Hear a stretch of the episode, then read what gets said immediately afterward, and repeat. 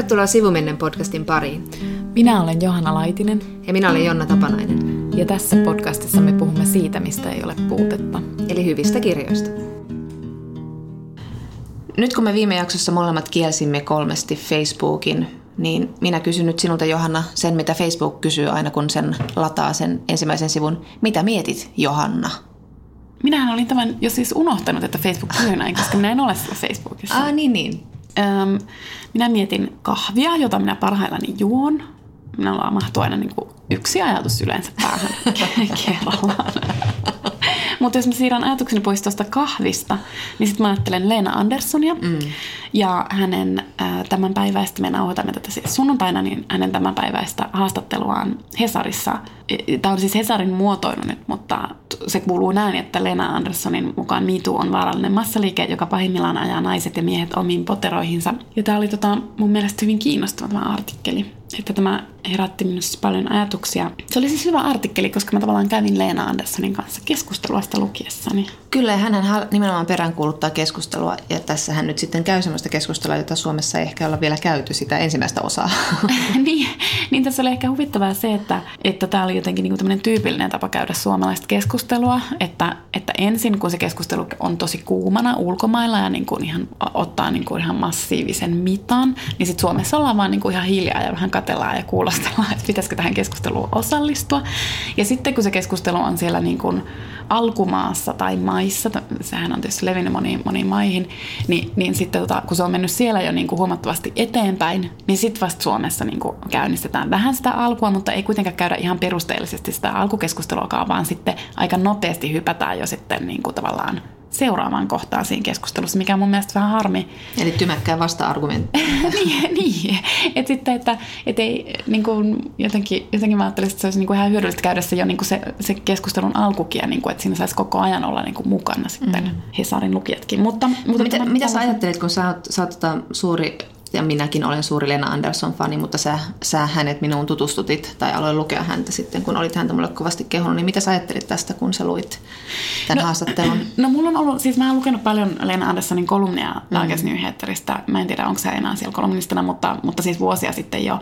Ja tavallaan meidän, minun suhteeni Anderssoni on semmoinen, että mä en niin kuin läheskään aina ole hänen kanssaan samaa mieltä. Mm-hmm. Että mä niin kuin pidän hänen tavastaan argumentoida ja ajattelen, että hän on siinä niin kuin mestari ja sen takia niin on tosi kiva lukea niitä hänen kolumnejaan, koska Aivan. Siis niin kuin, hänen ajatuksen kulkuaan pystyy seuraamaan, niin selkeästi että se on vähän niin kuin oppituntia argumentaatioon. Niin, ja ymmärtää, miksi, ymmärtää, että perustelee sen verran hyvin, ymmärtää hänen pointtiansa, niin. vaikka ei olisi samaa mieltä. Niin, mutta että, että mulla on niin kuin monesti ollut sillä, että mun mielestä sillä on ollut vähän ihmeellisiä okay. mielipiteitä ja vähän niin kuin, että se vähän niin kuin, mutta ei se niin kuin häiritse mun suhdetta häneen, että mä silti... Niin no kun mulla on tällaista on hirveä ongelma, ja mä oon sanonut sulle siitä, kuinka mä oon tämmöinen fanityttö, niin mun on jotenkin tosi vaikea aina huo, äh, sulattaa tämmöisiä niin kuin asioita, joista mä olen samaa mieltä. Mä, kun mä fanitan, niin mä fanitan niin kokonaisvaltaisesti, että mä en niin. pysty näkemään säröjä tai olemaan niin kuin eri mieltä. Niin se on mulla aina suuri semmoinen niin kuin vähän semmoinen turvattomuuden kokemus sille, että ei, ei nyt mien ole samaa mieltä. Mä haluan silti fanittaa. Mä en tiedä, miksi mulla on tämmöinen, vaikka siis niin. siis Tämä on ihan järjetöntä, mutta jotain pikkutyttöä musta tässä siis selkeästi on, että niin, tavallaan niin. Tai mulle tulee itselle, mulle tulee vähän semmoinen niin tyytyväinen olo, jos mä oon niin kuin jonkun mun fanittaman ihmisen kanssa vähän niin kuin eri mieltä. Niin, niin, joo. Tuleeko sulle niin kuin tasa-arvoisempi olo, joo, että sä niin jotenkin. muodostamaan vähän pieni kapina. Niin, aivan. Äidin kapina. niin, joo, joo. niin. Mulla menee kaikki uusiksi. Mä oon silleen, perkele, etin uuden fanitettavan, jos oli yhtäkään virhettä eikä rikettä. Mutta ei se aina, niin kuin, että kyllähän joskus joku voi sanoa jotain niin, kuin no, niin, jo, totta kai. Niin, kuin niin hirveätä, että sit mä en niin kuin pääse siitä yli. Mutta, että, niin kuin, joo. mutta toi artikkeli on mun mielestä tosi tota, kiinnostava kiinnostava siinä oli, tavallaan me ollaan käsitelty tätä mm. vähän, mm. tätä keskustelua, mitä Andersson tuossa nostaa. Me viime vuonna puhuttiin vastaavallisesta keskustelusta, mikä käynnistyi Yhdysvalloissa jo ennen siis MeToo-liikettä. Tämä ei niin kuin liittynyt siellä tuohon MeToohun mitenkään, vaan sielläkin niin kuin tämmöiset pitkän linjan feministit olivat huolissaan, että kun feminismi on niin trendikästä, että kaikki yhtäkkiä julistautuu feministiksi, että mitä se feminismi enää sitten niin kuin tavallaan tarkoittaa. Mm. Ja me, me puhuttiin siitä ja oltiin vähän sitä mieltä, että come on, että antakaa nyt niin kuin sille trendikkäälle feminismillekin tilaa. Mm. Nyt tällä hetkellä, kun tavallaan se trendi on tullut Suomeen. Mm. Silloinhan me katsottiin sitä vähän niin kuin etäämpää, mm. että me katsottiin ulkopuolelta.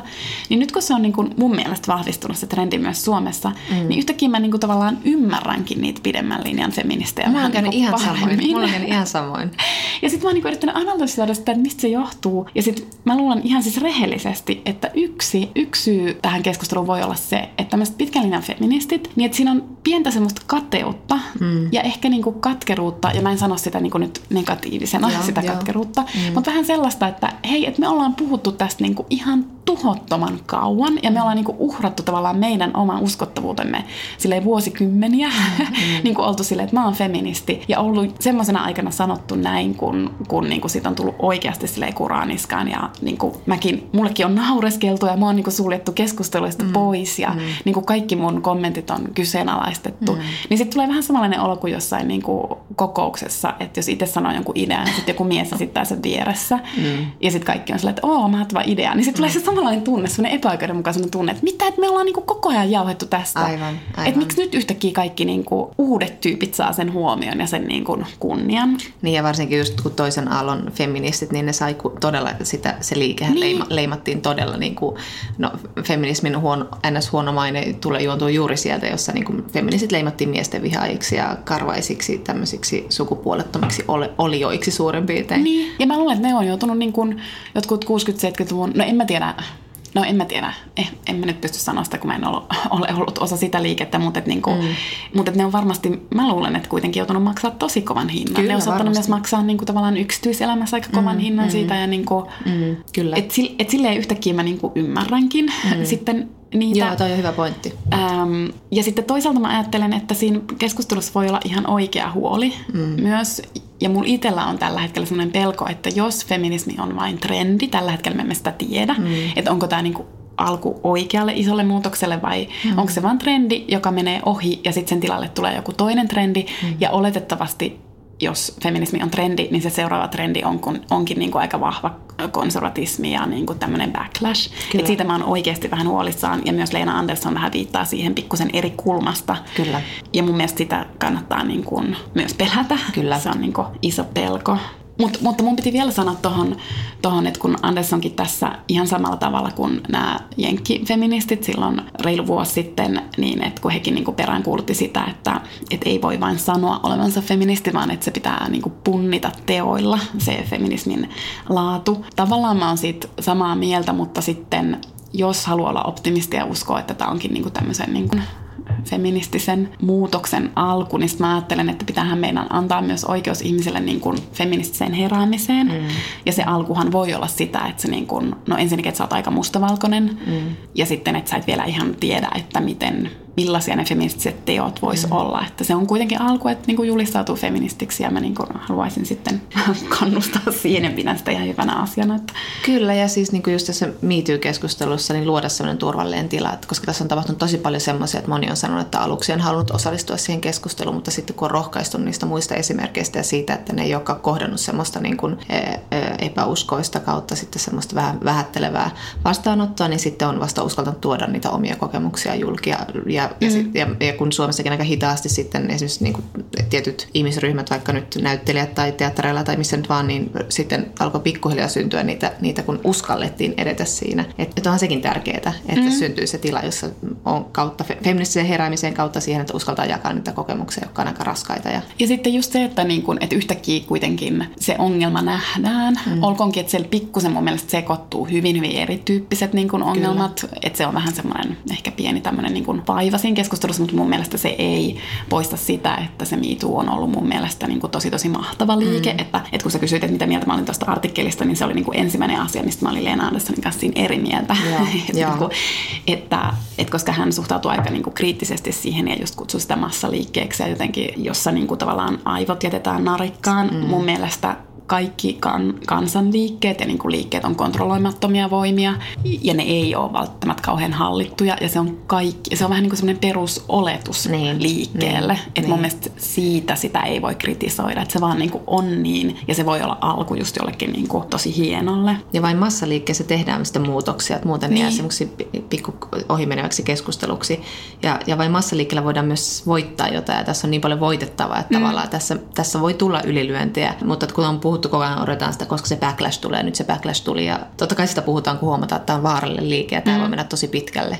Niin. Mutta tässä, niin kuin, tässä on pakko mennä pitkälle, että syntyisi tuloksia, ettei se jää vain tämmöisiksi niin kuin uhrit joutuvat kertomaan kertomuksia ja sitten mitä ei muutu, mikä ei muutukaan. Niin, ja just toi on just hyvä pointti, että just sillä niin kuin massalla ja sillä, että se on niin kuin tosi tarinoita ikään kuin. Mm. No okei, okay, Anders viittaa siihen, että emme voi tietää, ovatko tänne tota, joo, ihan sama. Mm. Mutta siis, että nyt puhutaan niin kuin kokemuksista, koska sitten se Anders on vähän hassusti siinä artikkelissa sanoi, että, että esimerkiksi fiktiossa voisi käsitellä näitä aiheita niin, paremmin. Sitten se oli tosi outo kommentti, sille niin kuin, hirveän ei halua kontrolloida, että millä, mikä olisi paras tapa käydä keskustelua.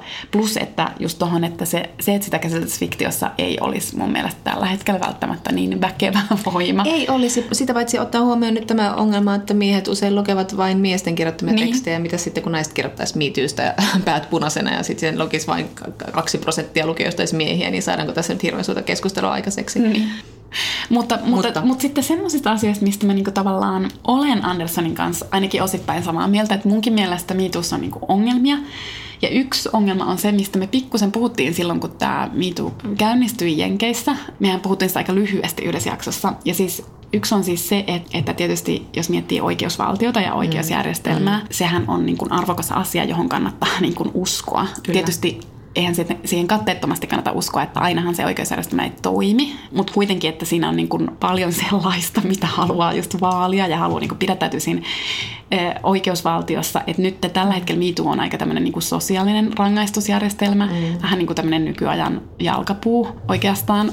Ja se on mun mielestä osittain ongelmallista, ei kaikissa tapauksissa. Mm. Että mun mielestä tietyt tapaukset, jotka on niin kuin hirveän selkeitä, jos on niin kuin pitkään ää, niin kuin valta-aseman väärinkäyttöä mm. niin kuin hyvin järjestelmällistä ja hyvin räikeää, mm. niin musta se on niin kuin ihan okkin, että sä menetät tavallaan pikkusen niin kuin niin, jos maineesi. niin, niin. Mutta tietenkin, että miten, miten taata niin. se, että missä tilanteessa oikeusvaltio toimii ja missä ei, että, että, että toi, on, toi on tietyllä lailla riski. Niin. Ja me puhuttiin Asis Ansarista, että tietyllä tavalla siis Ansarihan ei, ei liity sinänsä miityy-keskusteluun sen janan toisessa päässä, päässä, mutta tietyllä tavalla hän, hän on hirveän symp- sympaattinen niin. ihminen ja tavallaan niin kuin patriarkatin uhri ja toteuttaa seksuaalista sillä tavalla, mikä nyt on, niin kuin, mihin hän on tottunut, eikä tavallaan ole mikään niin kuin aktiivinen pahantekijä. Tavallaan just tämmöiset esimerkit on semmoisia, että tulee vähän semmoinen, että... niin. et, et, että ei oikein niinku tiedä, että miten niin, siihen niinku suhtautuu. Niin. Se oli kauhean kiinnostava keissi. Niin, ja se, just, se niin, aloitti niin. tärkeän keskustelun, mutta tavallaan se hinta on tietysti yhden ihmisen kohdalla aika kova. Mm. Mutta sitten, että pystytäänkö sellaista keskustelua aloittamaan ilman, että siitä lähtee joku, että se saa noin valtavan huomioon, että siinä on joku julkis ja näin. Mä en tiedä, niin. mä en niin. vieläkään ole ihan varma, mitä mä ajattelen sitä asiasta, mutta siis, tai siis olen, mutta tämä ajattelen sitä, sitä tämmöistä jalkapuuajatusta, se, se tulee siinä, siinä keississä hyvin selvästi esille, että, niin. että se tuntuu vähän pahalta. No anyway, se on niin kuin yksi, semmoinen, yksi sellainen ongelma tuossa miitussa. Sitten toinen, toinen, mikä mua on itse asiassa nyt häirinnyt vähän jo pidempäänkin siinä miitussa, eli siinä niin kuin tavallaan se keskustelu kantaa mukanaan semmoista oletusta, oletusta ja sitten vielä vahvistaa sitä oletusta, että naiset on jotenkin hyviä ja hyveellisiä mm. ja miehet on pahoja. Mm. Ja se häiritsee mua ihan siis valtavasti paristakin eri syystä, että ensinnäkin mun mielestä se on niinku jo niinku ihmiskuvana hirveän ongelmallista mm. ajatella, että joku ihminen on pelkästään hyvä tai pelkästään paha. Joo, ja tähän liittyy sitten taas myös Margaret Atwood, joka niin on aina, jolla on ollut hirveä ongelma sanoa itseään feministiksi, koska hänen mielestään feminismissä liian usein tehdään tällainen jako, että miehet on hy- pahoja ja naiset on hyviä, että hän haluaa nähdä, että naiset on ihmisiä. Mä en ole samaa mieltä hänen feminismin määrittelyssään, mm. mutta mä ymmärrän hänen ajatuksensa siitä, että, että niin kuin naiset voivat olla pahoja. Niin. Tämä on niin naurettavaa sanoa ääneen, koska se on niin fakta, mutta, mutta että joskus se pitää sanoa ääneen. Niin, ja mun mielestä Atwood just määritti feminismin väärin, koska, mu, tai no okei, okay, feminismi on monenlaista, mutta mm. kun mulle feminismi on sitä, että mä en tee sukupuolten välille suurta eroa. Mm. Ja se, mitä Andersonkin tuossa artikkelissa sanoo, että tavallaan, että saisi olla mies ja nainen, että sillä ei ole niin kuin väliä, mm. että se sukupuoli ei niin kuin olisi ohjaava niin. tekijä siinä, että miten me toimimme ja miten meidän toimintaa katsotaan. Mm. Musta oli hauska, että tuossa samassa Hesarissa, niin tuossa samassa Hesarissa oli siis Jari Tarva haastattelu ja hän sanoi, että hyvän ja pahan raja ei kulje ihmisten välillä, vaan ihmisen sisällä. Mm. Ja musta se on niin kuin tosi tärkeää muistaa, että niin kuin esimerkiksi minä olen niin kuin paha ihminen. Että tietysti tässä podcastissa mä puhun tämmöisistä ylevistä asioista ja mm. hienoista asioista, mutta että kyllähän mäkin olen niinku toiminut pahasti elämässäni. Niin, niin, niin. Ja se on niinku mun oikeus. Mm. Säkin oot toiminut pahasti elämässä mm. ja niinku, et jos Ei se riistetään, et jos se riistetään niinku naisilta, niin se, mm. sit se johtaa myös niinku ihan äärimmäisen konservatiiviseen naiskuvaan, jossa mm. nainen kantaa tämmöistä hyveellisyyttä ja tämmöistä niinku yhteisön moraalisuutta, mitä tavalla, tavallaan naiset pannaankin kantamaan, mutta kun se on just niin kuin väärin. No, mutta siis se Leena Anderssonin artikkelista mun mielestä huvittavaa on, että mun tekee mieli nyt palata sitten kuitenkin siihen, mistä me lähdimme, kun mm. MeToo-liike käynnistyi Yhdysvalloissa, ja me puhuimme siitä lyhyesti viime syksy jossain jaksossa. Mm. Ja silloin me ei jaksottu kauheasti kommentoida sitä, me ei siinä vaiheessa tietenkään tiedetty, miten suuri siitä liikkeestä on mm, tulossa, niin. mutta meidän kommentti silloin oli Oltiin silleen... pessimistisiä feministejä, ei tässä mitään.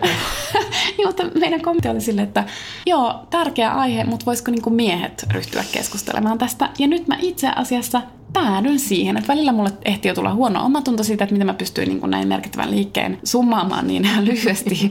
Mutta että nyt mä päädyin, että me oltiin siis täysin oikeassa siinä meidän vetomuksessamme.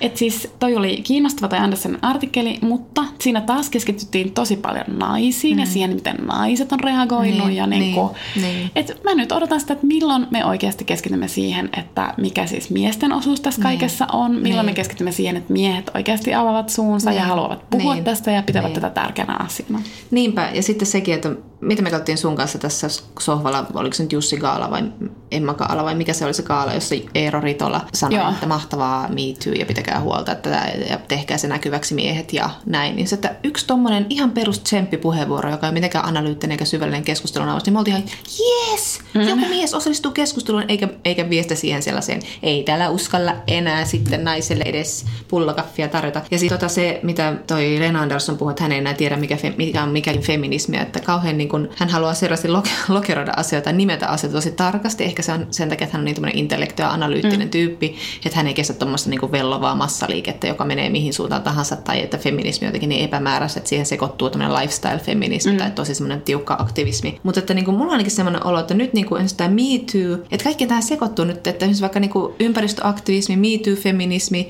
tai sitten vaikka nyt niin kuin näitä aserajoituksia ajavat teinit Jenkeissä, niin mm. tavallaan se aktivismi ehkä sekoittuu ja yhtyy, että ei enää olekaan niin tarkkoja, että ajetaan nyt naisten oikeuksia, kaikkia ne koskettaa kaikkea. Niin. Esimerkiksi niin feminismi ja ympäristö, ne on hyvin lähellä toisiaan. Et jotenkin mä luulen, että niin kuin aktivismikin, nämä virrat voi yhtyä, se muuttuu ja se on musta hienoa, että, hienoa, että se voi ottaa kantaa moneen asiaan. Ja sitten esimerkiksi niin kuin mitä Peggy Orensta, josta mä haluan vielä puhua kohta, niin hän sanoi sitä, että hän ei oikeastaan jaksa ajatella se, että mikä aalto nyt feminismi mm. on menossa, vaan että nyt on niin kuin kokonainen meri, on, merivyöry päälle, että se on hienoa. Niin. Ja sillä on merkitys, että miten me nimetään nyt tämä aalto ja mikä postwave nyt on menossa. Niin. Ja siis kun tämä Peggy Orenstein tuli siitä mieleen, että mä oon nyt viime aikoina miettinyt seksiä jonkin verran, koska tota, mä katoin Subilla alkanutta Iina Loves porn, porno äh, dokkarisarja, jossa hän siis kiertää maailmalla ja tekee, tekee jaksoja, tekee ohjelmaa siitä, että minkälaista seksiä tehdään tai minkälaista pornoa tehdään eri maissa mm. ja eri kulttuureissa. Ja hirveän kiinnostava ohjelma. Mä en nyt ole katsonut sitä kauhean pitkälle, mutta mietin sitä, sitä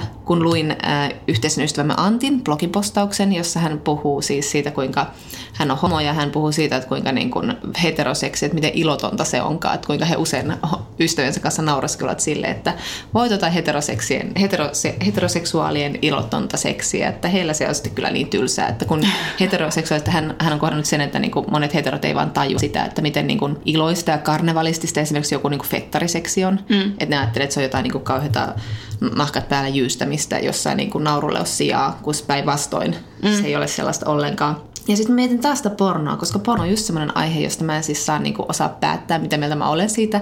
Että esimerkiksi tässä niinku Iina Loves porno, niin siinä esimerkiksi ekassa jaksossa haasteltiin tämmöistä Girls Way pornoleffojen tuotantoyhtiötä, jossa niinku tämmöinen lesbotoimitusjohtaja, voisiko nyt sanoa, niin kertoi siitä, että he niinku tekevät semmoista, että esimerkiksi niinku aika paljon tämmöistä niinku feminististä lesbopornoa, ja sitten he aika paljon toteuttaa esimerkiksi faniensa fantasioita ja tekevät sen pohjalta kässärin. Ja sitten hän haastoi siinä yhtä näyttelijä, joka sanoi, että niinku porno on hänelle siis aktivismin jatko jatke, mm. että niin kuin tapa taistella patriarkaattia kohtaan, että hän on kyllästynyt siihen esimerkiksi, miten niin kuin vaikka lesboseksiä tehdään miehelle, että hän haluaa tehdä sitä niin kuin queer, queer-yleisölle ja tehdä sitä niin kuin oikeanlaista ja niin kuin monimuotoisempaa seksiä haluaa niin kuin pornossa esitettävän. Niin sitten mä olin taas silleen, niin että jee, porno, hyvä porno, porno muuttaa maailmaa. Sitten seuraavassa kun mä olin silleen, ei paha porno, porno alistaa naista.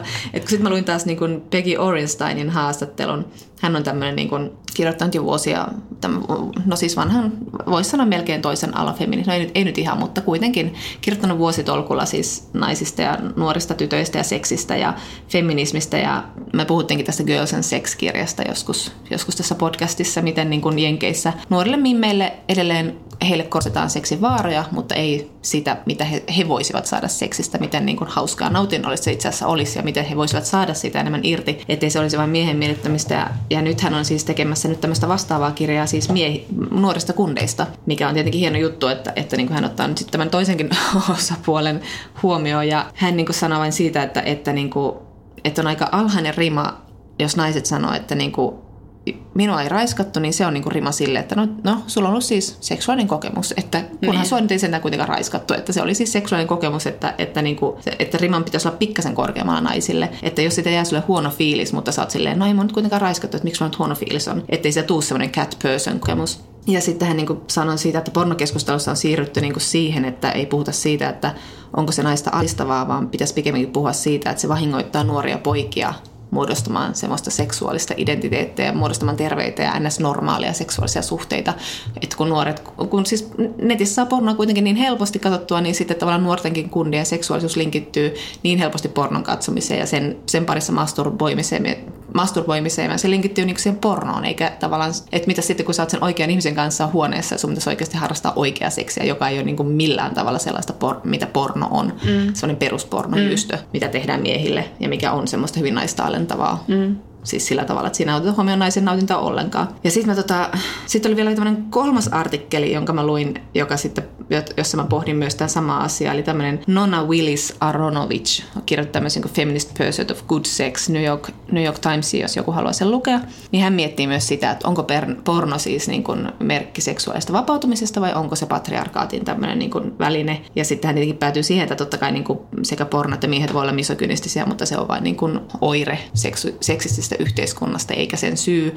Mutta hän kirjoittaa myös siitä, että kuinka niin kuin jo toisen aallon feministeillä näillä parjatuilla tosikoilla, niin jo heille niin kuin tämä hyvä seksi oli poliittinen asia. Ja, ja, he, he näkee, ja hän näkee nyt tässä tämä Aronovits, että, että tämä MeToo-liike on mahdollisuus myös niin kuin, tavallaan resetoida koko seksuaalipolitiikkaa ja tehdä siitä, semmoinen, niin kuin, tehdä siitä sellainen oikeasti molemminpuolinen ja nautinnollinen asia eri sukupuolten välillä, jos puhutaan ihan heteroseksista. Ja, ja sitten hän sanoo sitä, että mitä ehkä niin kuin Lena Andersson taas puhuu tuossa haastattelussa, että ehkä niin kuin toisen aallon pro-seksifeminit epäonnistui siinä, siinä keskustelussa sillä tavalla, että he eivät korostaneet sitä naisen seksuaalisen vapa- seksuaalisuuden vapautumista, vaan he keskittyvät tamppaamaan tavallaan miesen seksua- seksuaalisuutta ja demonisoimaan miestä.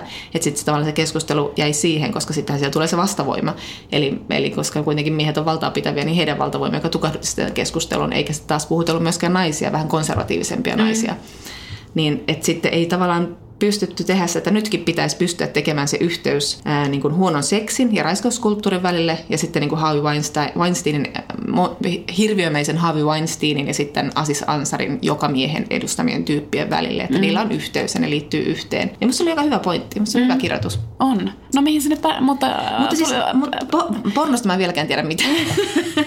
Ehkä me tämmöisen, niin kuin, musta tulee tämmöinen niin kuin, vanhan kansan edustaja silleen, lapset pois netistä, pornon ikäraja. Mutta mut mä edelleenkin täysin confused. Mutta siis totta kai tässä on selvä se, että, että jos pornoa tehtäisiin, niin kun, sitä tekisi just enemmän tämmöiset niin kun, Girls Way-tyyliset tuotantofirma, mm. niin totta kai siihen tulisi myös niinku todellisempia ja iloisempia sävyjä, eikä se olisi niinku niin patriarkaatin tai tämän perusseksuaalisen, mitä, nyt, mitä, mitä, mitä seksi on vieläkin, että se on niinku miehen halujen miellyttämistä ja nainen on katseen kohde ja nainen miellyttää eikä nauti eikä tee eikä toimi eikä tee aloitteita. Niin, niin totta kai jos, jos porno olisi monimuotoisempaa, niin se ei olisi niin vaarallista myöskään. Ja mä luulen, että se varmaan niinku onkin, kun mm. me luettiin se Future Sex-kirja viime vuonna. Niin. Ja niin kun, sit me katsottiin osa siitä Deuceista, siitä, siitä HBO-sarjasta, mutta niin kun, että sitä varmasti onkin sitä tosi monimuotoista pornoa, mutta ongelma saattaa olla myös siis niin kuin seducing pointti, eli siis niin, niin kuin kapitalismi. Niin, aivan. niin niin, tavallaan, niin, että, niin. että se mikä, siis pornotuotantohan tapahtuu varmaan suurimmaksi osaksi Kaliforniassa, mä luulen näin. Joo. Ja sitten tavallaan se, mikä Kyllä. rantautuu sitten tänne, vaikkakin netin kauttahan se pitäisi olla niin kuin hirveän helppo mm. saavuttaa sitä, mutta sitten se on vaan niin, kuin niin mainstreamia ja se Kyllä, on niin kuin, kyllä. siinä on kapitalismin säännöt mm. ja silloin, silloin haetaan mahdollisimman isoa markkinaa ja silloin siitä tulee vaan niin kuin, Niin. sitten ollaan turvallisilla vesillä ja se turvallinen vesi on siis se, että se on niin kuin miehiselle katseelle tehtyä pornoa, johon tietysti myös naiset on tottunut niin kuin katsomaan sillä Kyllä. miehisellä katseella. Et sen takia myös naiset pystyy katsoa hyvin perinteistä pornoa, koska me niin kuin osataan ottaa se mm. niin kuin myös se miehen katse tarpeen vaatiessa. Niinpä. Joo, toi on totta. Mutta joo, se niistä mielenliikkeistä. Pitäisikö meidän puhua meidän kirjoista? Puhutaan.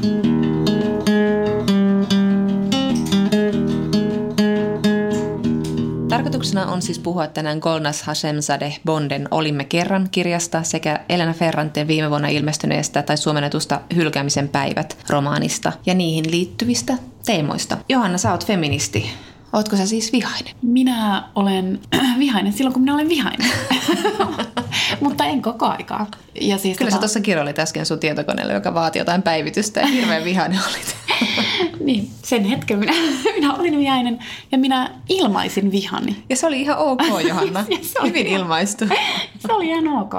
Mutta joo, tosissaan, että et niin kun, musta tuntuu, että feminismi on itse asiassa auttanut mua kanavoimaan mun vihaa. Musta tuntuu, että mä voisin huonommin ilman feminismiä, koska... koska Hyvin sanottu. Niin, että sitten feminismi tavallaan on niinku opettanut mulle ja näyttänyt mulle, että miksi mä mahdollisesti tunnen jotain epäoikeudenmukaisuutta, joka usein tuntuu siis vihana. Niin, että miksi mä tunnen sitä ja sitten tavallaan auttanut mua analysoimaan sitä tilannetta. Et se on tosi paljon helpompi, niin kun, epäoikeudenmukaisuutta ei ole ikinä helppo ottaa vastaan, mutta sit on niin kun, se helpottaa sitä tunnetta, kun se niin kun ymmärtää, mistä se johtuu. Joo.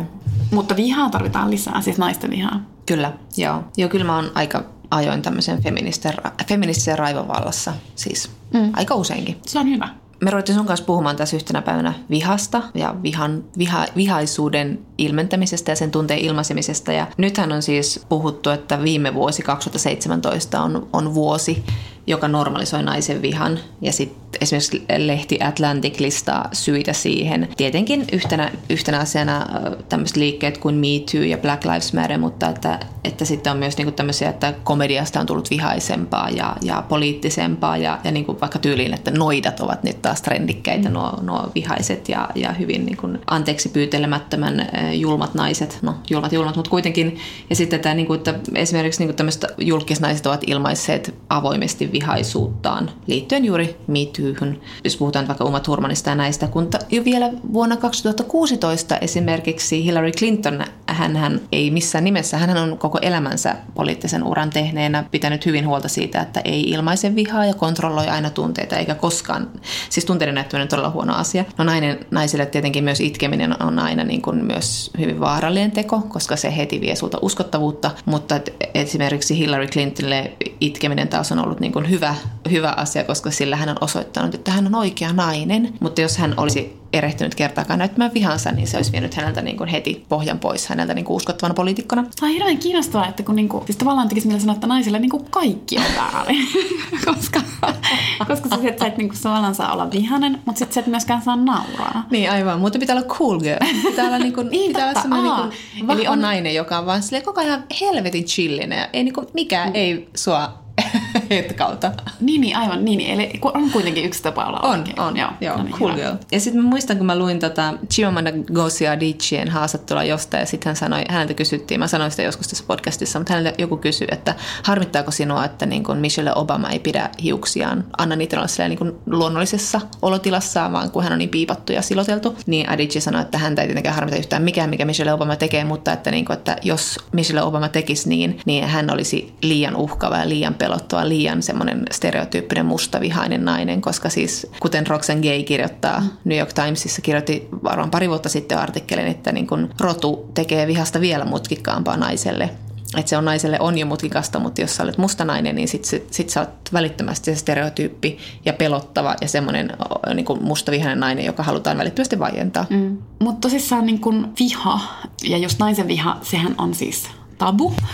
Yleensä sanotaan näin, että miehet hämmentyisivät, jos he tietäisivät, että kuinka vihaisia naiset koko ajan ovat. Mutta naiset ei yleensä niin näytä vihaa, ja mä en tiedä, miten sulla on, niin onko sun helppo näyttää vihaa, että vaikka sitä niin tunteekin, mutta että tavallaan yksi semmoinen selitys sille, miksi, miksi naisen viha on tabu, on siis se, että sehän uhkaa siis patriarkaattia, että naisen vihalla sitä pystyisi horjuttamaan. Mä luin Laurie Pennin artikkelin Most Women You Know, you know are angry and that's all right, jonka hän on kirjoittanut Teen Vogeen, niin sitä hän aloittaa sen artikkelin sanomalla just, että kun hän luennoi naisen vihaisuudesta nuorille naisille ja tytöille, niin yleensä he niin kuin, hirveän rehellisesti ja hienosti sanovat, että he eivät uskalla näyttää vihansa, koska sitten he ovat niin kuin, sitten pojat tai miehet ei pidä heistä. Mm. Ja, ja siis sitähän pidetään epäviehättävänä, niin. jos nainen näyttää vihansa.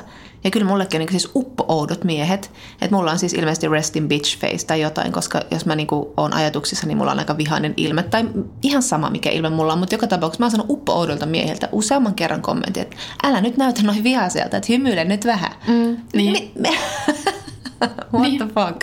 Ja sitten mullekin tuli ihan siis tota, varmaan se oli tämän vuoden puolella, vai oliko se viime vuoden lopulla, mutta kuitenkin äh, musta otettiin valokuva ja sitten se valokuvaaja sanoi, että se sanoi mulle erikseen, että sun ei tarvitse hymyillä, jos sä et halua. Ja sitten wow, tosi radikaalia. Koska se oli ensimmäinen kerta oikeasti, kun valokuvaaja sanoi mulle, että sun ei ole pakko hymyillä. Koska aina, kun mä en edes pidä mistään hymyilykuvista, mm, sitten mm. aina mä oon niin vakava niissä kuvissa ja sitten mm. aina mulle sanotaan, että, mm, mm. Niin, niin. että niin, niin. ajattele jotain, jota rakastat kun katsot kameran, niin siinä. Tänään tietysti kivemmalta. No niin, mutta anyway, niin, mä luin siis tämän Teen Voguein artikkelin, ja mulle tuli ihan sairaan surullinen olo, mm. Että siis vaikka se oli tosi hieno artikkeli ja, ja se on tärkeä tämä asia, mutta siis että onhan se nyt tosi surullista, että vuonna 2018 vai mikä vuosi nyt ikinä onkaan, mm. niin että joudutaan niinku kirjoittamaan nuorille tytöille ja naisille, että mm. viha on tunne ja kaikki tunteet on ok ja itse asiassa mm. kaikilla tunteilla on niinku merkitystä ja sillä tunteiden ilmaisulla, että ne ei ole pelkästään ok, mm. vaan että se on mm. tärkeää, että sä niinku pystyt ilmaisemaan tunteita. Kyllä. Ja sitten mä tulin niin kuin, mä en tullut vihaiseksi, vaan minä tulin surulliseksi tästä. Niin ja sitten kun kuitenkin, niin kuin, että, että kun se olisi kuitenkin tervettä ilmaista sitä vihaa, niin kuin sen sanotaan sitä, että sitten nainen, kun ei pysty, tai tyttö pysty ilmaisemaan sitä vihaa mi, mi, mitenkään, niin hän kohdistaa sen itseensä ja kehonsa. Ja sitten kuitenkin niin kuin tutkimuksissa naiset kertovat, että niin kuin raportoivat isompia, isompia määriä tai korkeampia lukemia tavallaan, että heillä on, he ovat vihaisempia kuin miehet. Mm.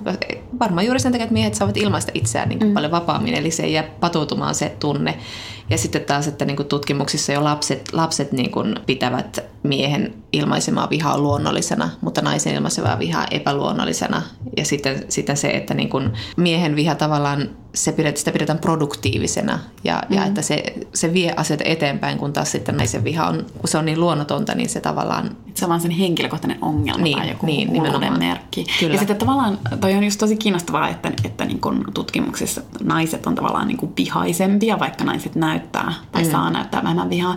Mutta sitten toinen syy, mikä mulle tuli mieleen, että mistä se voi johtua, on ehkä siis se, että silloin kun nainen ilmaisee vihaa, niin muun maailman reaktio siihen on niin absurdi. Mm, ja sehän on just silleen, ja siis että naistahan saa kuulla siitä, erityisesti niin kuin miehiltä tulee mm. siis näitä kuukautisia PMS-oireita. Mm, yeah kommentteja, niin sehän vaan niinku tavallaan lisää sitä vihaa.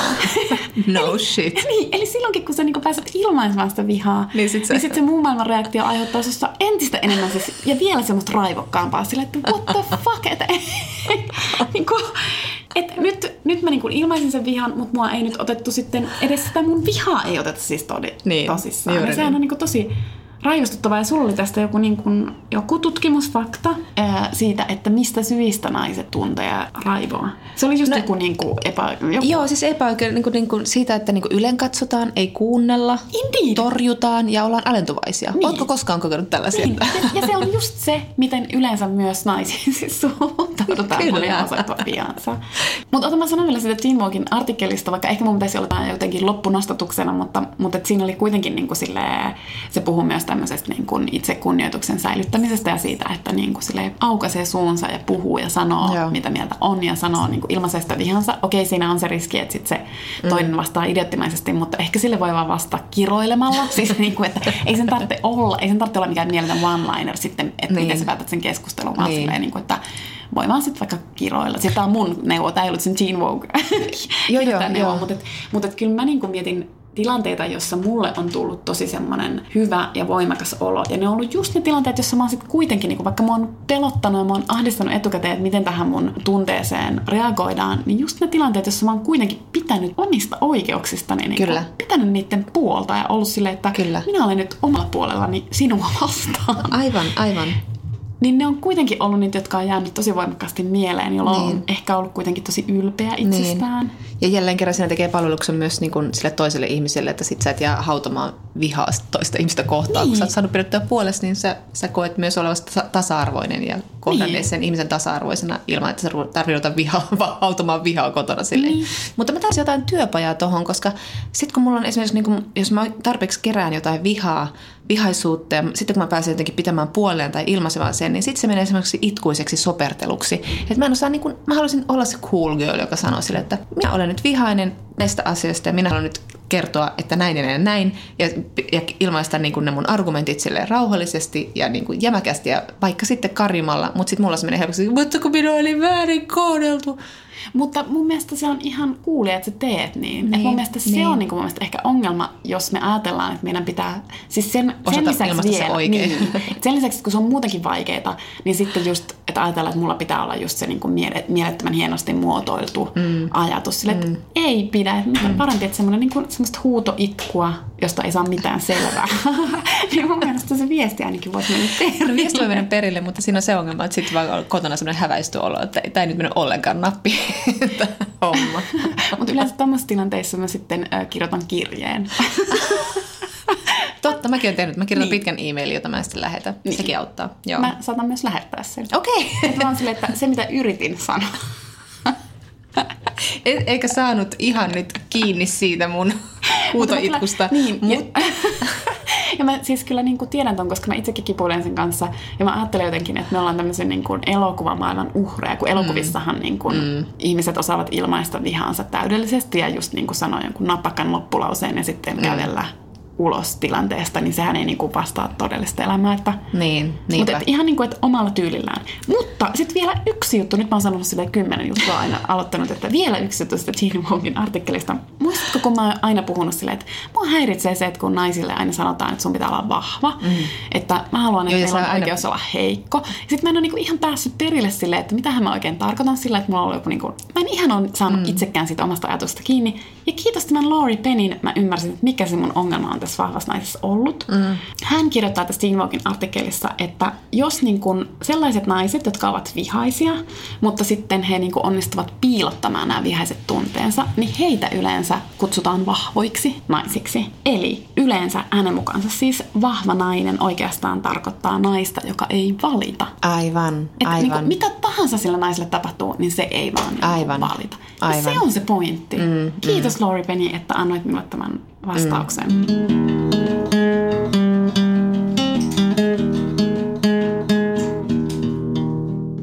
Tosiaan kirjana on Kolnas Hashem Zadeh Bonden Olimme kerran, jonka on suomentanut Jaana Nikula ja sitten Elena Ferranten Hylkäämisen päivät, jonka on suomentanut Taro Nyström. Ja, ja tota, Bonde syntyi vuonna 1983 Iranissa ja hän pakeni sitten pienenä lapsena perheineen Ruotsiin. Ja sen verran vielä Bondesta, että hän on siis valmistunut Tukholman kauppakorkeakoulusta ja johtaa perustamaansa ihmisoikeusjärjestö ja on tämmöinen nuori johtajalupaus Ruotsissa. Ja hänen tämä toinen romaaninsa Olimme kerran, josta me puhumme, niin se oli sitten, on ollut maailmalla arvostelumenestys ja sen oikeudet on myyty yli 20 maahan. Ja Tämä kirja sijoittuu Ruotsiin, nykypäivän Ruotsiin ja sitten takaumissa Iraniin, eli Iranin islamistisen vallankumouksen aikoihin 70-luvun loppuun. Ja kuten tuossa, äh, kuten tämä Bondekin, niin tässä sitten tämä päähenkilö Nahid on pahennut Iranista tyttärensä, pienen tyttärensä ja miehensä kanssa. Ja tässä Ruotsissa eletään nyt sellaista aikaa, että Nahid on 50-vuotias ja tämä kirja alkaa sillä, että Nahid saa kuolemantuomion, eli hän saa syöpädiagnoosin. Ja siitäkös hän raivostuu. Sitten Elena Ferrante, joka ei juurikaan esittelyä kaipaa, mutta esittelen hänet kuitenkin. Elena Ferrante on pseudonyymi. Sen takana on italialainen kirjailija, joka on kirjoittanut tämän hylkäämisen päivät jo aiemmin. Se on suomennettu ensimmäisen kerran vuonna 2004 ja nyt sitten ilmestynyt toisen kerran suomeksi vuonna 2017. Ferrante tunnetaan erityisesti Napoli-sarjastaan. Ja tämä kirja alkaa sillä, kun, kun mies jättää vaimon ja sitten tämä vaimo rupeaa kertomaan tätä tarinaa se kuvaa tämän naisen raivoa, joka ta, jo, jonka tämä tapahtuma hänessä herättää ja sitten oikeastaan tämän naisen sellaista syöksykierrettä ja sitä miten sekaisin hänen elämänsä menee tästä miehen ilmoituksesta johtuen. Mutta sitten tämä kirja kertoo myös oikeastaan siitä, että miten hän sitten lopulta pääsee jaloilleen tämän tapahtuman johdosta. Kyllä, tässä on nyt semmoisia yhteisiä teemoja, vaikka kaksi erilaista kirjaa, niin tässä on yhteisiä teemoja tämän naisen, naisten elämissä. Eli me puhutaan tässä nyt siitä, minkälainen vihaisen naisen kuvaus näissä kirjoissa on, ja me puhutaan siitä, että minkälainen käsitys romanttisesta rakkaudesta näissä kirjoissa on ja minkälainen suhde vanhemmuuteen näillä naisilla on. Ää, niin. niin. niin, ehkä niinku ek- ekana, kun rupeaa lukemaan kumpaakin näistä kirjoista, mm. niin herää ajatus silleen, että oho, millainen ääni näissä on. Koska tota, se on aika yllättävä, siihen törmää aika harvoin, eli nämä molemmat äm, päähenkilöt kertovat siis, minä kertoin tätä tarinaa ja he molemmat ovat siis vihaisia ja se näkyy siinä tekstissä. He ovat ilmaista vihaansa kyllä nämä kaksi naista, mm. varsinkin tämä Ferranten Olga. kyllä, todellakin. Ja et jotenkin jos tässä niinku miettii, että miksi he sitten ovat, tietysti aina niinku haluaa löytää syyn, että miksi he ovat niin vihaisia, mutta tuossa Ferranten tapauksessa, niin kuin nyt summattiinkin, mutta et vielä uudestaan, että hän niin kuin, tämä mies jättää hänet ja sitten hän tuntee sellaista valtavaa epäoikeudenmukaisuutta siitä, että ensinnäkin, että se mies on niin kuin, tai se, että sä oot yhdet, niin kuin parisuhteessa jonkun kanssa ja hankit lapsia, niin sehän on niin kuin aika mieletön sopimus, olit se sitten naimista tai et. Mutta sitten tämä mies ikään kuin, niin kuin pettää tai tekee tällaisen niin kuin petoksen, että se pettää sen sopimuksen. No sitten paljastuu, että hän myös niin kuin, äh, valehtelee tästä jättämisen syvistä. Ja sitten tälle Olgalle, eli tälle päähenkilölle jää sitten vielä koti ja lapset niin kuin huolettavaksi, vaikka hän, hän niin kuin romahtaa tästä miehen uutisesta. Ja sitten tämä mies tekee vielä tämmöisen niin kuin oikein, oikein niin kuin tämmöisen klassisen rikoksen, eli että hän jättää tämän Olgan nuoremman naisen takia. Joo, eli se hyvin tavallinen tarina, joka tota, herättää tietysti Olkassa hirveän aggression. Eli tämä hyvin tavallinen tarina, eli vaimo jätetään nuorman naisen takia ja sitten tällä Olkalla on tähän semmoisia yhtymäkohtia, että hän on lapsuudessaan äh, hänen naapurin perheen ystävällinen, ihana nainen on, hänellä on käynyt sama sama kohtelu ja se on ollut tämmöinen kohtelu, jota siinä naapurustossa on voivoteltu, voivoteltu jota hänen äitinsä on voivoteltu ja sitten tämä, nainen on, tämä naapurin nainen on vajonnut tämmöiseen niin kuin lähes hulluuteen ja tullut tämmöinen niin kuin, hyvin ikävästi pukeutunut ja ikävän näköinen nainen ja kuihtunut täysin epäviehättäväksi. Ja Olga on niin kuin tiedostamattaan pelännyt aina sen naisen kohtaloa ja nyt hän huomaa sitten tavallaan elävänsä sitä kohtaloa. Niin, että tavallaan niin kuin tämä kirja on sille, sitä oli niin kuin kipeäkin lukea, koska, koska se on niin kuin et se on kuvaus siitä, että miten riippuvainen nainen voi patriarkaatissa niin kuin miehestä olla ja sen niin kuin suhteesta miehen ja tavallaan semmoisesta niin miehen rakastavasta katseesta tai ainakin tämmöisestä niin kuin suhteessa olevasta katseesta naiseen. Että sitten niin kuin tavallaan kaikki romahtaa. Ja sitten se Ferrante just, just viitaten tähän niin kuin lapsuuden kokemukseen, niin sitten hän just kuvaa sitä, että, että jos et osaa pitää miehestä kiinni, menetät kaiken hyvin. Mutta toisaalta, koska tämä on niin Ferrante, niin tässä on myös se puoli, että, että se Olka kuitenkin yrittää ja haluaa päästä siitä irti ja niin kuin haluaa toimia eri tavalla kuin tämä hänen lapsuuden naapurin rouvansa ja sitten lopulta myös niin kuin onnistuu siinä. Kyllä, ja sä puhuit jo tuosta kielestä, eli, eli tota, tässä se kieli on niin hyvin konkreettisesti Olkalla. Hän, hän ilmaisee sitä, niin, sitä vihaansa siis hyvin rivolla kielellä, ja hän itsestä ihmetteleekin tai ajatteleekin, että kun hän on aina tottunut, että hän on aina halunnut e, semmoisen harmonisen kodin, jossa puhutaan hiljaa ja hita, rauhallisesti, selvitetään konfliktit, ja, ja nyt hän sitten, niin kun, kun hän, hän raivostuu, niin hän käyttää paikoin nabulaismurretta, Tämä on jo tuttua noista napulaisromaaneista, joissa silloin kun riideltiin, niin aina turvauduttiin napulaismurteeseen ja se koettiin niin kuin tunteiden kieleksi, kun taas sitten aina kun haluttiin olla älyllisiä, niin sitten turvauduttiin italian kieleen, varsinkin siis Elena ja Lilla mutta sitten tota, tämä, hän alkaa puhua napulaismurretta, mutta sitten hän myös niin kuin viljelee rivouksia. Että tämä on siis to, tosi raju kirja kieleltä, että niin kuin aika viihdyttäväkin. Mä olin ihan silleen, oho, kun mä oon lukenut tämän aikana englanniksi ja jotenkin suomeksi kirjosanat on kyllä niin kuin aika paljon voimakkaampia. Niin. Joten tämä oli aika, aika hurjan, hurjan rivoa tämä kieli. Ja se, miten hän, niin kuin, hän siis riitaantuu kaikkien ystäviensä ja tuttujensa kanssa, mutta etenkin miehiä kohtaan hän tuntee syvää raivoa. Ja on pakko lukea tämä yksi kohta Tunsin sisälläni kasvaan vihan häntä kohtaan, ja mitä järjettömämmäksi se muuttui, sitä raivoisammin siihen takerruin. Kuka tietää, mitä yksinäisen miehen salaisuuksia hänellä oli? Miehille tyypillinen pakkomiele seksistä, pitkälle keskikään jatkuva kullin kultti. Hänkään tuskin pystyi katsomaan yhtään koko ajan säälittävämmäksi käyvää sperman sylkäisyön pidemmälle, ja oli tyytyväinen vain silloin, kun sai näytetyksi, että hänellä vielä seisoi, niin kuin kuivuneen kasvin kuolevat lehdet nousevat saadessaan vettä. Tiellen osuvien naisruumiden kanssa hän toimi karkeasti, nopeasti ja likaisesti, tarkoituksenaan vain pisteiden kerääminen kuin ampumaradalla. Hänen ainoana ajatuksena oli sukeltaa syvälle sisälle punaiseen reikään. Aina parempi, jos karvatups oli nuori ja kiiltävä, oi kiinteän takapuolen suloutta. Hän myös miettii ex, tulevaa ex-miestään Mariota sillä, että pilkkaa hänen kuoleman pelkoa ja siitä, kuinka, kuinka tota, niin, mittasit kuoleman lähestymistä perseestä, niin, joka siis viittaa sieltä, kun hänen perseensä alkaa roikkua, niin tämä miehen kuoleman pelko lisääntyy sitä mukaan, niin on aika vaihtaa nuorempaa. Se oli kyllä niinku hurjaa. Sitten mäkin olen niinku sievistelevä itse niinku kielenkäytössä. Samoin, niin samoin. Sit, niin sit, sit mä olin jotenkin vähän silleen, Kyllä jopa ton ääneen lukeminen niin. oli vähän silleen, niin. hui, raju. Mutta sitten tässä Ferrantessa oli mahtavaa myös se, että kun siinä niin kuin heti alusta lähtien se, niin kuin, se ei ole noin suoran aggressiivinen, mutta se on semmoinen niin piiloaggressiivinen siinä alussa. Mun mielestä sekin sai mut niin kuin valtavat pisteet, että miten se sitten... Joo, joo. Että se onnistuu niin kuvaa sitä piiloaggressiivisuutta ja sitten yhtäkkiä se jotenkin niin kuin purskahtaa se raivat, ne on aivan sama. Kyllä.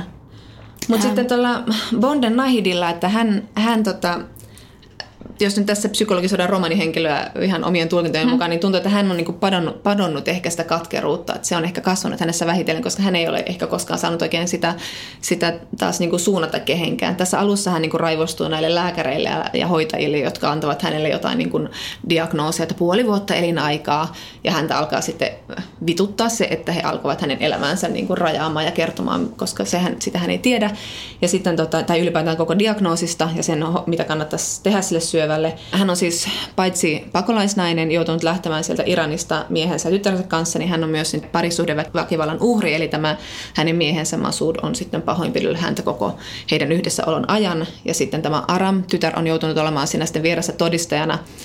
Ja, ja tämä nainen kantaa siitä väkivallasta ilmeisesti aika muista häpeää myös, koska hän ei pystynyt suojelemaan tytärtään siitä, joten hän on kohdistanut sitä tai tässä romaanin kertomuksissa ja takaumissakin näkyy, että hän on myös kohdistanut sitä pahaa oloa siihen tyttärensä, että hän ei ole pystynyt olemaan sään suojeleva ja turvallinen äiti, mm. niin kuin he ovat joutuneet lähtemään kotimaastaan, mutta sitten myös perheen sisällä on sitä väkivaltaa.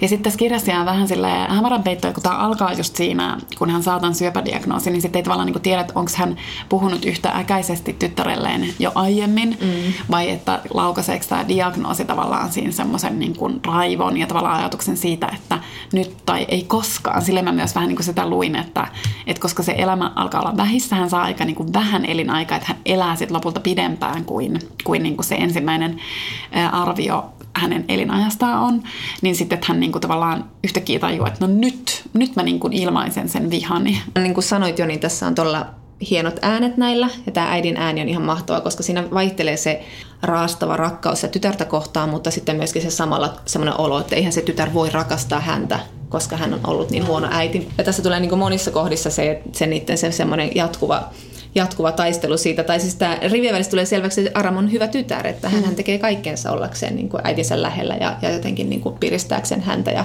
vie häntä konserttiin ja, ja muuten. Mutta, mutta tässä oli yksi minusta aika hyvä kohta, kun hän sanoi, että tämä äiti joutuu viettämään pitkiä aikoja siellä sairaalassa ja sitten tämä tytär käy sitä siellä katsomassa. Ja sitten tämä äiti on sille tapansa mukaan torjuvana sille, että no ei sinun täällä tarvi olla minun, minun tämmöinen marttyri äiti tyylinen. Sitten hän, tämä tytär tarjoutuu jäämään, että, että kyllä hän voi jäädä, että, että haluatko te jää, että jää niin pitkäksi aikaa kuin tahdot valehtelee, minä ajattelen. Siinä tapauksessa hän ei ikinä lähtisi. Tässä on niin tosi paljon tällaista suloista ja sitten tässä oli yksi hyvä esimerkki, että kun hän ajattelee, että hän joskus ajattelee, että hän ei vastaisi tyttären puheluun, koska sitten hän voisi niin pitkittää sitä, sitä, että tytär ei saa sitä hoidettua päiväjärjestyksestä puhelua, että mm. tyttären pitää ajatella äitiä pidemmän aikaa ja koska se nyt vastaa ja missä se nyt oikein on ja soittaa useamman kerran ja niin kuin, hyvin tällaisia pikkumaisia ajatuksia, joita hän myöntää tuossa, mutta sen takia vaan, että on vähän tämmöinen rakkauden kerjäläinen siinä heidän suhteessa. Niin ja on siis tosi yksinä, vaikka hänellähän on niin kuin siis ystäviä myös niin kuin siellä Ruotsissa, mutta silti, silti se tuntuu niin yksinäiseltä, että se, että se kaipaa semmoista kuitenkin niin kuin sellaista verisidettä jotenkin. Tavallaan toi on niin kuin semmoisen manipuloivan äidin kuvaus ja manipuloivat Kyllä. äidit on aika lailla kauhukuva. Mm. Ja tuttu. Niin, tuttu, tuttu kuva. Niin kuin hirveän ha- tuttu hahmo.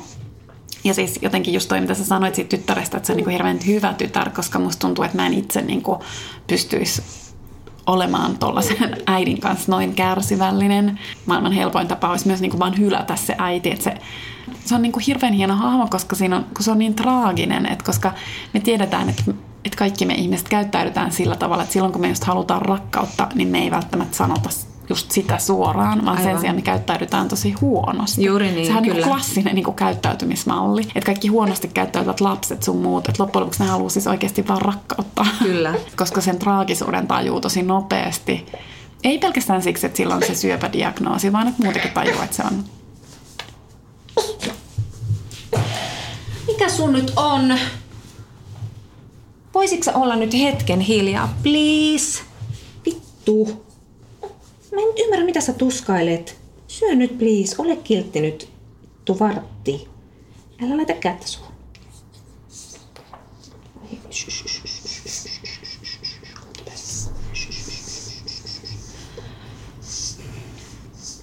Mitä sä oot sanomassa? Mä en muista yhtään, mitä sanoa.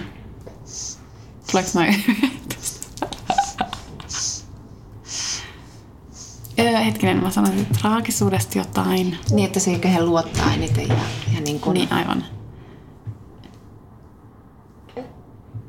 Hmm.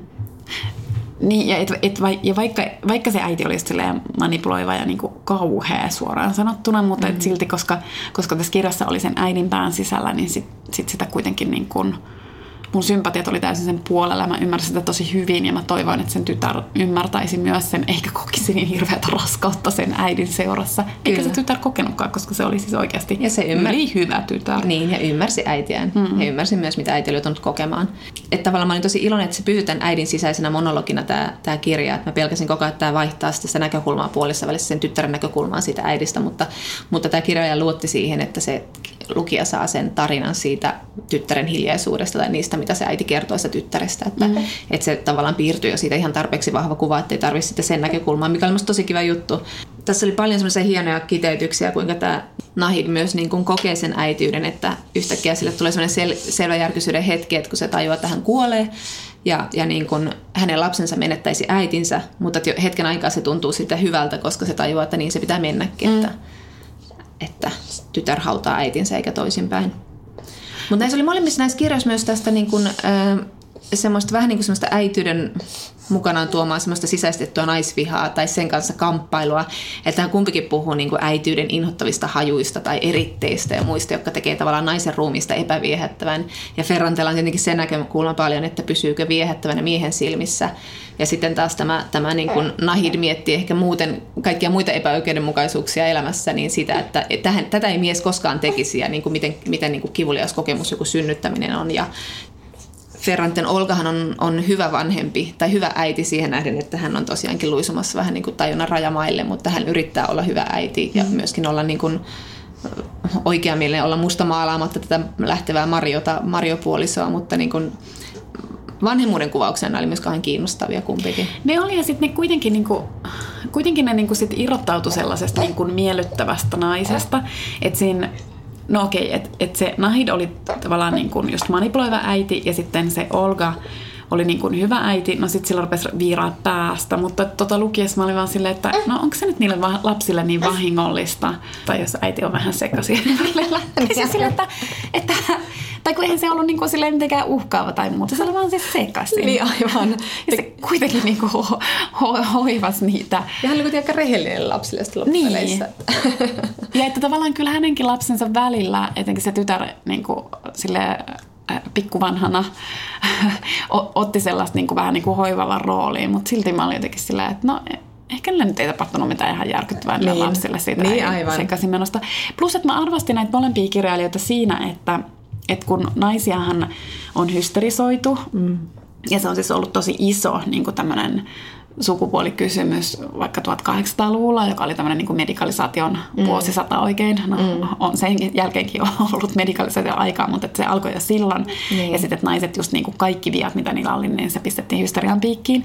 Eli sitten musta tuntuu, että niin semmoisia hysteeristen naisten kuvauksia on niin kuin vältelty, koska on niin kuin haluttu olla oikeudenmukaisia naisia kohtaan, mutta musta oli mahtavaa, että nämä molemmathan tavallaan kuvas vähän sillä niin kuin semmoista hysteeristä hetkeä niin, kahden aivan. naisen elämässä – eikä se tarkoita, että, että ne naiset on silleen lopullisesti hysteerisiä. Niin, se on niin. vaan niin kuin se, se hetki, jolloin ne tavallaan menetti sit niin kuin otteen. Että jossain vaiheessa niin kuin elämää, etenkin tuossa olimme kerran kirjassa, niin siinä, siinä tavallaan se Nahid kuvaa sitä, että miten elämä on sarja pettymyksiä. Että jossain vaiheessa vaan liika on liikaa. Aivan, aivan, kuin, joo. että sä voit niinku jaksaa aika pitkälle mm. myös ikäviä uutisia, mutta jossain vaiheessa vaan silleen, että nyt mä en niinku enää jaksa. Ja Kyllä. Nyt, nyt mä annan niinku periksi. Ja musta se oli ehkä noissa molemmissa tavallaan just sen hetken kuvaus, enkä mä ajattele, että ne Kyllä. hahmot on niinku ikuisesti ja aina ollut sellaisia tai, tai Kyllä. tulee ikuisesti aina olemaan sellaisia. Ja kun sä puhuit tuossa oot ennenkin puhunut siitä vahvan, henkilö, vahvan naisen ongelmallisuuden, kuva ongelmallisuudesta, siis lähinnä sen termin, että se kuulostaa mm. niin oudolta, mutta tässä mistä olimme kerran, äiti Nahid on, on, on ihan loistava tämmöinen vahva naishahmo, ja hän niinku puhuukin siitä, että kuinka, kuinka niinku häntä ottaa päähän se, että häntä katsotaan kuin uhria, sen takia, että hän on pakolaisnainen, koska niinku vaatii voimaa paeta ja vaatii voimaa lähteä, ja vahvaksi tulee vain, jos on kohdannut vaikeuksia. Ja sitten tässä oli, näissä oli myös, niin kuin, mitä sä ajattelit parisuhteesta, kun sä luit näitä kirjoja? Mä itse asiassa ajattelin tosi paljon niin parisuudetta ja tuosta mitä mä sanoinkin, niin kuin, että, että niin kuin Ferrantella musta oli vähän tuskallistakin lukea se, sen, se semmoinen niin kuin valtava riippuvuus siitä miehestä ja sitten kun se suhde loppuu tai se liitto loppuu, niin sitten, että miten se niin kuin romahtaa. Että sitten jotenkin mua ahdisti se toisaalta se teki siitä hahmosta ihan hirvittävän todentuntuisen, että koska sehän myös on hirveä tulla jä- jätetyksi. Niinpä, niin. Ja niin kuin tavallaan, ja se kaikki, niin kuin, että kaikki miltä siitä tuntui, niin sit se oli jotenkin niin kuin todentuntusta. Mutta, että, mutta et, sitten yhdessä ton, ähm, olimme kerran kirjan kanssa, kun mä luin näitä, niin sitten mä vaan niin kuin mietin, että miten etuoikeutettua semmoinen niin hyvä romanttinen mm. rakkaus on, mm. koska, koska tuolla tota, Hashem Sadehilla on niin niin hänen semmoinen niin tarinallinen sinne, mikä meni sinne Iraniin ja niin kuin se Iranissa tapahtuneet rakkaussuhteet, esimerkiksi ton Naiden äiti ja sitten hänen siskonsa, mm. niin sitten ne kaikki suhteet oli vaan niin kuin ihan hirveitä ja sitten hän kuvasi sitä... hyvin äi- alistettuja ja- Niin, ja sitten hän kuvasi sitä, niin kuin, että hänen äitinsä oli käytännössä niin kuin tosi tosi pieni lapsi, Joo. kun hänet naitettiin melkein 30 miehelle. Kyllä. Ja sitten, että hän hirveän suoraan kirjoittaa just siitä, että miten se hänen äitinsä niin kuin tavallaan että sen päähän ei edes mahtunut ajatusta jostain niin kuin romanttisesta Niin, aivan. rakkaudesta. Sille sitä Ei ei, niin ollut luksusta. olemassakaan. Niin. Ei se varmaan edes olisi ymmärtänyt koko käsitettä. Ja sitten kun mä luen Ferranteen, niin sitten tulee mieleen, että no, että semmoinen niin hyvä suhde, semmoinen vakaa, turvallinen suhde, niin että se on etuoikeus kyllä myös niin kuin muuallakin kuin Kyllä. 70-luvun Iranissa. Kyllä. Ja tätä Olga pohtiikin paljon rakkautta tässä kirjassa sitten, kun tämä Mario lähtee, että hän, hän miettii sitä, että kuinka hän on nuorena rakastunut Marioon, mutta hän tajuaa, että itse asiassa hän olisi voinut rakastua ihan kehen vaan. Niin. ja, ja että, niin kuin, että hänelle tuli hyvin pessimistinen olo, että hän vaan niin kuin on sekoittanut miehen halun häntä kohtaan rakkaudeksi ja että niin kuin pari, pariskunnat on ihan täysin sattumaa ja, ja sitten hän pohtii miestä, että mies on kuin kaislatuu, joka heiluu tuulessa sinne tänne eikä tiedä itsekään mihin suuntaan seuraavaksi, että, että mm. niin kuin sille tuli hyvin kyyninen olo. Mä vielä mietin sitä, sitä, niin kuin sitä vihaa, että niin kuin tavallaan, että kyllähän tämä, tämä esimerkiksi tämä Ferranten Olga, niin kyllähän niin kuin häpeää myös sitä, mihin hän vaan, hän häpeää sitä, että hän mm. turvautuu rivoon kielenkäyttöön ja sitten hän alkaa huikkia rivouksia myös hänen kotiinsa tuleville asentajille ja puhumaan, puhumaan niin kuin hän ottaa semmoisen miehisen aseman, että hän alkaa, että no minä puhun noille rivouksia ennen kuin noi alkaa puhua mulle enemmän ja että niin kuin mä otan nyt sen miehisen, miehisen niin kuin tota position ja, ja sitten, sitten hän niin kuin puhuu siitä, että kun hän hyökkää siis tämän Marionsa kimppuun mm. julkisella paikalla, kun hän tajuaa, että hänellä on tuollakin tämä nuorempi nainen ja kohtaa sitten heidät sitten ensimmäistä kertaa, niin hän hyökkää tämän Marion kimppuun ja sitten hän tajuaa, että sekin on itse asiassa vaan, niin kuin hän näyttää naurettavalta, että hän yrittää niin kuin imitoida miehen päättäväistä käytöstä, mutta kun nainen tekee sen, niin se on vaan naurettavaa ja epätoivoista ja typerän näköistä. Että kyllä hän niin kuin koko ajan käy tämmöistä niin puhelua itsensä kanssa, että voiko hän ilmaista vihaa, osaako hän Niin. ilmaista edes sitä vihaa oikein. Ja sitten tekisi mieli sanoa sille Olgalle, että ei kun hyvä vaan. Näin on, näin on lyö kovempaa. niin, sille, niin aivan, että, että ehkä niin kuin, jotenkin niin kuin valtaosan ihmistä silmissä se näyttää naurettavalta, mutta ei se mun silmissä näyttänyt yhtään naurettavalta, musta se oli ihan Niin, kyllä, perusteltua. kyllä. ja, niin kuin, Joo. ja, sitten, ja jotenkin mä niin kuin ajattelin tossa, että, että kun sille tulee just tämmöinen niin hulluuden hetki sen elämässä, niin kuin sille Naidillekin, mm. niin sitten mä olin vaan silleen, että antakaa mennä vaan. Että Niin, niin. Mitä hävittävää Niin, niin, niin, sit kuitenkaan juuri niin. loppujen Juuri niin. lopuksi. Mutta sitten jos sä käyttäydyt niin kuin ihan sekopäisesti. Ja sitten hän ottaa myöskin tämmöisen miehen position myös siinä, että hän, hän tekee aloitteen alakerran naapurissa asuvaa miestä kohtaan. Ja sitten se on myös niin Ferranten mahtava tyyli kirjoittaa, että se, niin kuin se nainen tuntee koko ajan niin kuin vähän inhoa sitä miestä mm. kohtaan, mutta hän kokee sille, että niin kuin, no antaa mennä, että ihan sama, että hän on nyt sitten Maria ja hän tekee näin ja, ja niin kuin se seksi on kaikin puolin vastenmielinen kokemus hänelle, mutta että hän, hän yrittää jotenkin ot, ottaa vallan siitä omasta elämästä. Ja tietenkin on aika paljon sekaisin myöskin. Niin, se itse asiassa keskustelua aika hyvin Cat kanssa. Kyllä, kyllä. se Mutta se oli tota, se oli kyllä niinku, sekin oli niin ahdistava. Se oli niin mahtavaa. Sitten kun hän käy semmoista, mitä hän sanoi siinä yhdessä kohdassa, mä naurin sille aivan hulluna, kun hän miettii sille, että hän huomaa miettimään. Se vähän niin kuin cat personissa, että voi ei, onko mulla liian pienet rinnat, että jos hän ei nyt pidä, että voi ei minulle tarjota sille tämmöisiä valtavia rintoja. Ja sitten että miksi minä ajattelen näin naurettavia, että jos hän ei pidä minun pienistä rinnoista, niin juoskoon suolle. Ja, ja sitten hän arvioi hyvin kriittisesti myös tämän Carraanon ruumista, että se ei ole ollenkaan viehättävä ja niin hirveän vapauttava jotenkin. Joo, se hänen katseensa on todella armoton. Ja sitten ja sit muutenkin tässä kirjassa niin kritisoidaan myös sitä Marjota, eli tämän niin kuin Olkan ex-miestä, että miten tunteeton hän on ja että miten hän on semmoinen niin julman järkevä, tai niin kuin tämä Joo, kertoja kyllä. puhuu just niin kuin julmasta järkevyydestä, kun se Marjo ei niin kuin osoita tunteitaan sit näissä tilanteissa tietenkään, koska ei hänen tarvitse ja hän on niin kuin miet, hänellä on ollut aikaa miettiä tätä ja hän on niin kuin tavallaan paljon varmemmassa asemassa niissä keskusteluissa. Kyllä. Mut, mutta sitten se katseen armottomuus kuitenkin, että et kun tämä Olka sitten katsoo toki omaa naisruumistaan arvostellen, mutta sitten just sitä naapurin Karraanoa. Ja samoin hän sitten rupeaa katsoa sitä Marjoa. Kyllä. Niin kuin ajan kuluessa paljon armottomammin. Että saattoi olla, että tämän uuden suhteen alkuvaiheessa Mario näytti äh, freshiltä ja jotenkin hoikalta, mutta kyllä se sen jälkeen alkoi sitten kilot kertyä ja et eihän Elämä päästä niin kuin miesruumistakaan hirveän helpolla. Ei, ei. Ja muuten, muutenkin mä oon miettinyt Elena Ferrantessa, että se on jotenkin siinä jotain katarttista näissä kirjoissa, vaikka niissä ei koskaan ole mitään semmoista niin kuin näin, nainen tuli, näki ja voitti, vaan että niin kuin, mutta se jotenkin, kun se näyttää niin jotenkin sille kiihkeällä ja viimeisellä tavalla sen, sen paska, missä nainen joutuu rypemään patriarkaattisen yhteisön, että miten, miten niin kuin, millainen asema siellä on naisella, naisella, niin jo pelkästään sen näyttäminen niin konkreettisesti on minusta vapauttavaa, mutta myös se, miten nämä naiset sitten luovii siinä, että panee kampoihin, vaikka se aina onnistukaan. Mm. Ja sitten kuitenkin on samalla semmoisia todellisia naisia, että just siellä haluavat miellyttää miestä ja haluavat hylätä kaiken parisuhteen takia tai jättävät kirjailijan hommat sen takia, että haluavat olla äitejä tai muuta, mutta silti kuitenkin niin kuin, ovat oikeita naisia, jotka sitten ilmentävät niin kuin raivoaan tai haluaan tai, tai inhoaan tai jotenkin sille tosi todentuntaisesti. Mä oon saanut niin kuin noista napulaisromaaneista ihan hirveästi sellaista jotain, jotain katartista raivon kanavointia. Niin ja niissä on jotain sellaista makeat ylpeyttä niissä sen naisissa kuitenkin. Kyllä, vaikka Joo, ne tekee silleen tavallaan, ne tekee vääriä valintoja ja ne niin kuin tekee naurun alaisia niin kuin, valintoja, mutta silti ne niin kuin, sit loppujen lopuksi kuitenkin, ne on vähän niin kuin kissat. Joo. ne niin kuin, kuitenkin aina sitten jollain tavalla joo, joo. päätyy sille jaloilleen. Kyllä, joo. Hyvin sanottu.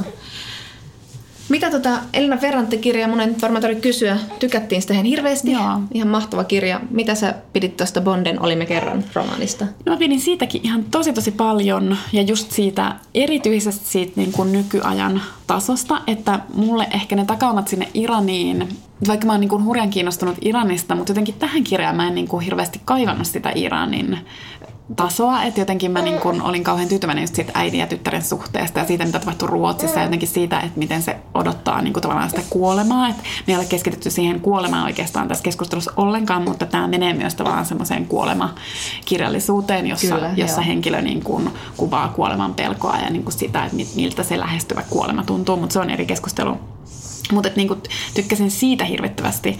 Eli mulle olisi riittänyt niin kuin pelkästään se Ruotsissakin Kyllä, ja sitten se oli jotenkin kauhean kiinnostava kuvaus tämmöistä niin pakolaisnaisesta, joka haluaa, että hänen niin kuin, lapsensa juurtuvat siihen yhteiskuntaan. Hän nimittäin itse, että hän on niin osa hiekka-ihmisiä, joilla on juuri, ja sitten tällä tyttärellä voisi ollakin juuri, että hän voisikin juurtua siihen yhteiskuntaan. Ja, ja se oli tosi kiinnostavaa se, se nykypäivän kuva, se tosiaan tämä hänen sisäinen äänensä, että se jotenkin se, sisä, se ääni sitten katosi niissä Iran takaumissa. Mm. Toki hän oli eri ihminen silloin ja nuori ihminen ja hänellä oli vielä toivoa, mutta silti se ei ollut niin persoonallinen, se, ei ollut, se olisi voinut olla kuka tahansa, mm. vaikka niin kuin kolmannessa persoonassa kerrottu ne tarinat. Ja sitten se Iran ei oikein piirtynyt semmoisena todellisena, että, että ne jäi vähän semmoisiksi, mm. mutta ehkä ne toi myös ilmaa tähän, että se ei ole siis pelkkää sitä sisäistä monologiaa sen niin. äidin osalta. Mutta tykkäsin tosi paljon tästä. Musta oli hassua vain tässä lopussa, että kun tätä rakennetaan kohti semmoista, tässä on evät, että tämä rakentuu semmoista kohti semmoista todella sentimentaalista loppua, niin sitten mä huomasin, että mä niin vähän kapinoista kohtaamaan, että hei, muapa ei manipuloida nyt tämmöiseen niin kuin itku, itkuloppuun. Mutta sitten sit lopussa kuitenkin kurkkua kuristi ja itketti ja, ja niin tämä oli tosi liikuttava tämä loppu myöskin. Niin. Että vaikka mä tajusin, että niin, mutta hyvin manipuloitu. I felt used. Kiitos, kiitos kirjailijan manipuloinnista. Kyllä. Ja tässä oli tosissaan myös, niin kuin, että vaikka tässä on sitä vihaa, mutta sitten tässä oli niin semmoisia mielettömiä semmoisia kauneuden purskahduksia Kyllä. jo niin kuin aiemminkin ennen sitä loppua. Kyllä. Ja se sitten kuitenkin niin kuin toimi. Että sitten se kuitenkin tarvitsi sen, sen, niin kuin sen vihaisuuden vastapainoksi. Niin ja sitten jotenkin monella tavalla suru ja viha on aika lähellä, että tuntuu, että sitten siitä surustakin, surusta syntyy se viha ja toisinpäin. Mutta se, minkä mä haluan myös sanoa, on, että siis tavallaan surullinen ihminen hän on myös usein vihanen. Niin, aivan. Ja niin. siis pelokas ihminen on vihainen, että niinku tämä päähenkilöhän siis pelkää kuolemaa, niin Joo. totta kai se on niinku Kyllä. Viha, vihanen. Kyllä. Se on niinku vähän nurkkaan ajettu. Ja Olga pelkää yksinäisyyttä ja ikääntymistä, ehkä osaltaan myös kuolemaa. Niin. Mutta siis hienot kirjat. Ja tästä vihateemasta voisi puhua vielä paljon enemmänkin. Mutta... Kiitos, että kuuntelitte tämän jakson. Ensi kertaan. Moi moi!